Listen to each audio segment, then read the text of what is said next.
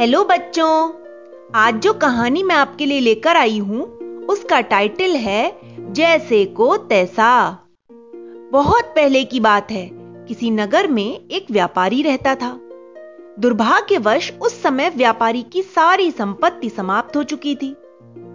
व्यापारी के मरने के बाद, उसके बेटे के लिए कुछ भी बाकी नहीं बचा था। जब संपत्ति समाप्त हो गई तो व्यापारी का बेटा भूखों मरने लगा। उसे दो समय का भोजन जुटाना भी मुश्किल हो जाता था। वह बहुत परेशान होने लगा। कुछ दिनों बाद उसने सोचा कि दूसरे देश में जाकर कोई व्यापार करना चाहिए। यहाँ रहकर इस प्रकार कब तक भूखा मरता रहूँ?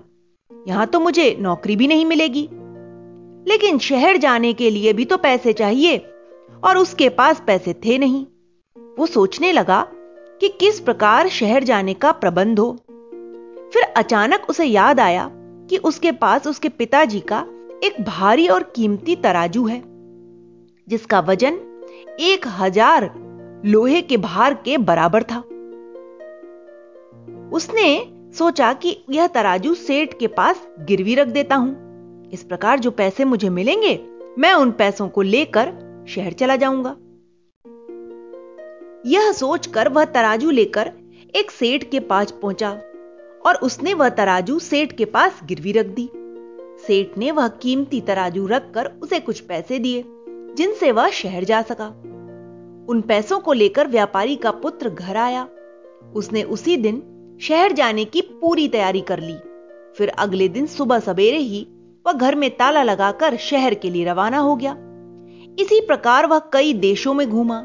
सारी बातें देखभाल करके उसने अपना व्यापार शुरू कर दिया।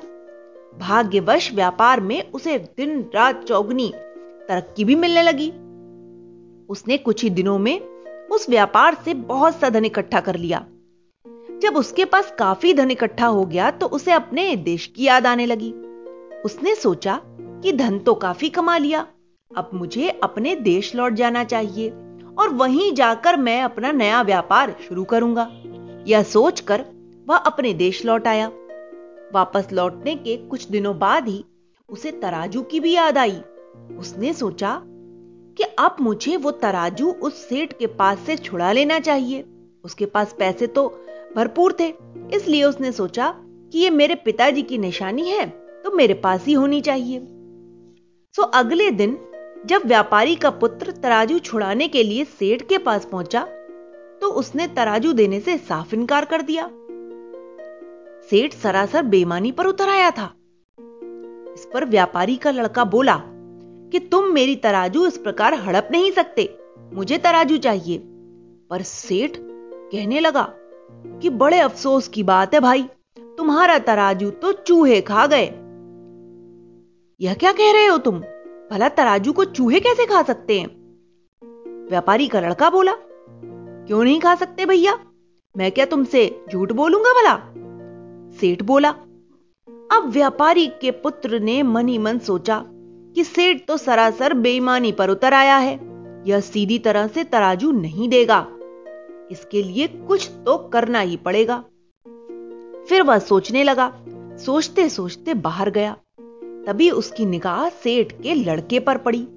सेठ का लड़का व्यापारी के लड़के का मित्र था।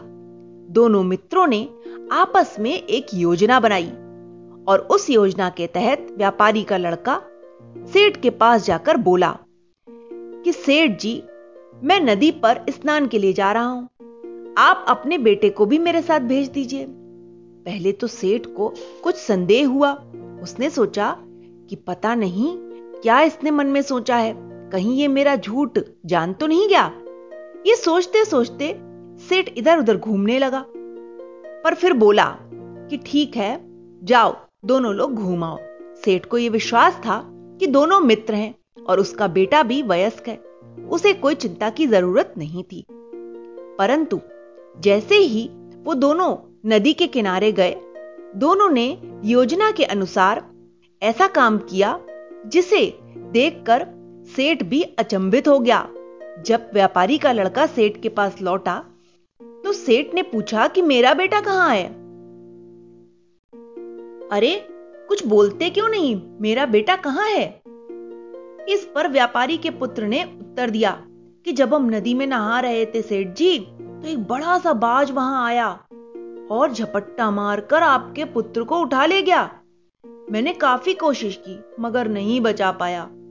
उसकी बात सुनते ही सेठ जी को बहुत गुस्सा आया। वह जानते थे कि यह झूठ बोल रहा है तो वो चिल्लाकर बोलने लगे कि तुम झूठे हो, मक्कार हो। कोई बाज इतने बड़े लड़के को उठाकर कैसे ले जा सकता है? तुम मुझसे झूठ बोल रहे हो। बताओ मेरा लड़का कहाँ है? नहीं नहीं, सेठ जी, मैं झूठ नहीं बोल रहा हूँ। मेरी बात का यकीन कीजिए। व्यापारी का लड़का कहे जा रहा था। इस पर सेठ बोले, नहीं, मुझे तुम्हारी बात पर कोई विश्वास नहीं। तुम एक नंबर के झूठे हो। कमाल है। तुम मेरी बात का यकीन क्यों नहीं कर रहे? जबकि मैं सच कह रहा हूँ। देखो तुम शराफत से मेरे बेटे को मुझ तक ले आओ, वरना कोई दूसरा कदम उठाना पड़ेगा। तब व्यापारी के लड़का बोला, कैसा कदम?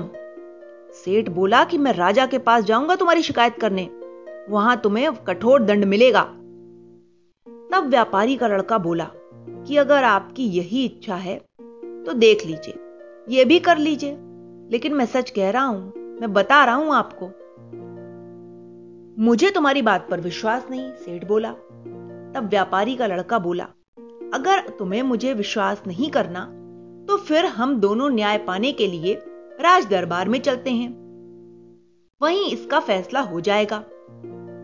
दोनों न्याय पाने के लिए राज दरबार में पहुँचे। सेठ ने व्यापारी के बेटे पर अपने पुत्र के अपहरण का आरोप लगाया, जबकि व्यापारी का बेटा इस बात से इनकार कर रहा था। सेठ की बात सुनकर राजा ने व्यापारी के पुत्र से कहा कि तुम इस सेठ के बेटे को वापस कर दो। इस पर व्यापारी का बेटा बोला कि मैं तो नदी में नहाने गया था कि तभी एक बड़ा सा बाज झपट्टा मारकर सेठ जी के लड़के को अपने पंजों में दबाकर ना जाने कहाँ ले गया। अब मैं सेठ के लड़के को कैसे वापस करूँ? मैं तो खुद ही नहीं जानता कि वो कहाँ गया है। तब राजा बोला कि तुम झूठ बोल रहे हो। एक बाज इतने बड़े लड़के को नहीं ले जा सकता है। अब इस पर व्यापारी का पुत्र बोल पड़ा, अगर एक हज़ार लौह भार की मेरे लोहे की तराजू को साधारण चूहे खाकर पचा सकते हैं तो क्या बाज सेठ के लड़के को नहीं ले जा सकता? यह सब क्या मामला है? राजा क्रोधित होकर बोला। आखिर में सेठ ने पूरी बात राजा को बता दी। तब राजा ने व्यापारी के बेटे को उसकी तराजू दिला दी और सेठ का बेटा उसे वापस मिल गया। माजरा यह था कि दोनों मित्रों ने आपस में ऐसी योजना बनाई कि जब नदी पर नहाने के लिए वो दोनों जाएँगे तो सेठ के लड़के को व्यापारी का लड़का अपने घर में छुपा देगा और सेठ से कह देगा कि उसे बाज उठाकर ले गया। सेठ के लड़के ने, व्यापारी के लड़के की इस योजना में उसका साथ दिया और इसका परिणाम ये हुआ कि सेठ की बेमानी की पोल खुल गई और व्यापारी के लड़के को उसका न्याय मिल गया।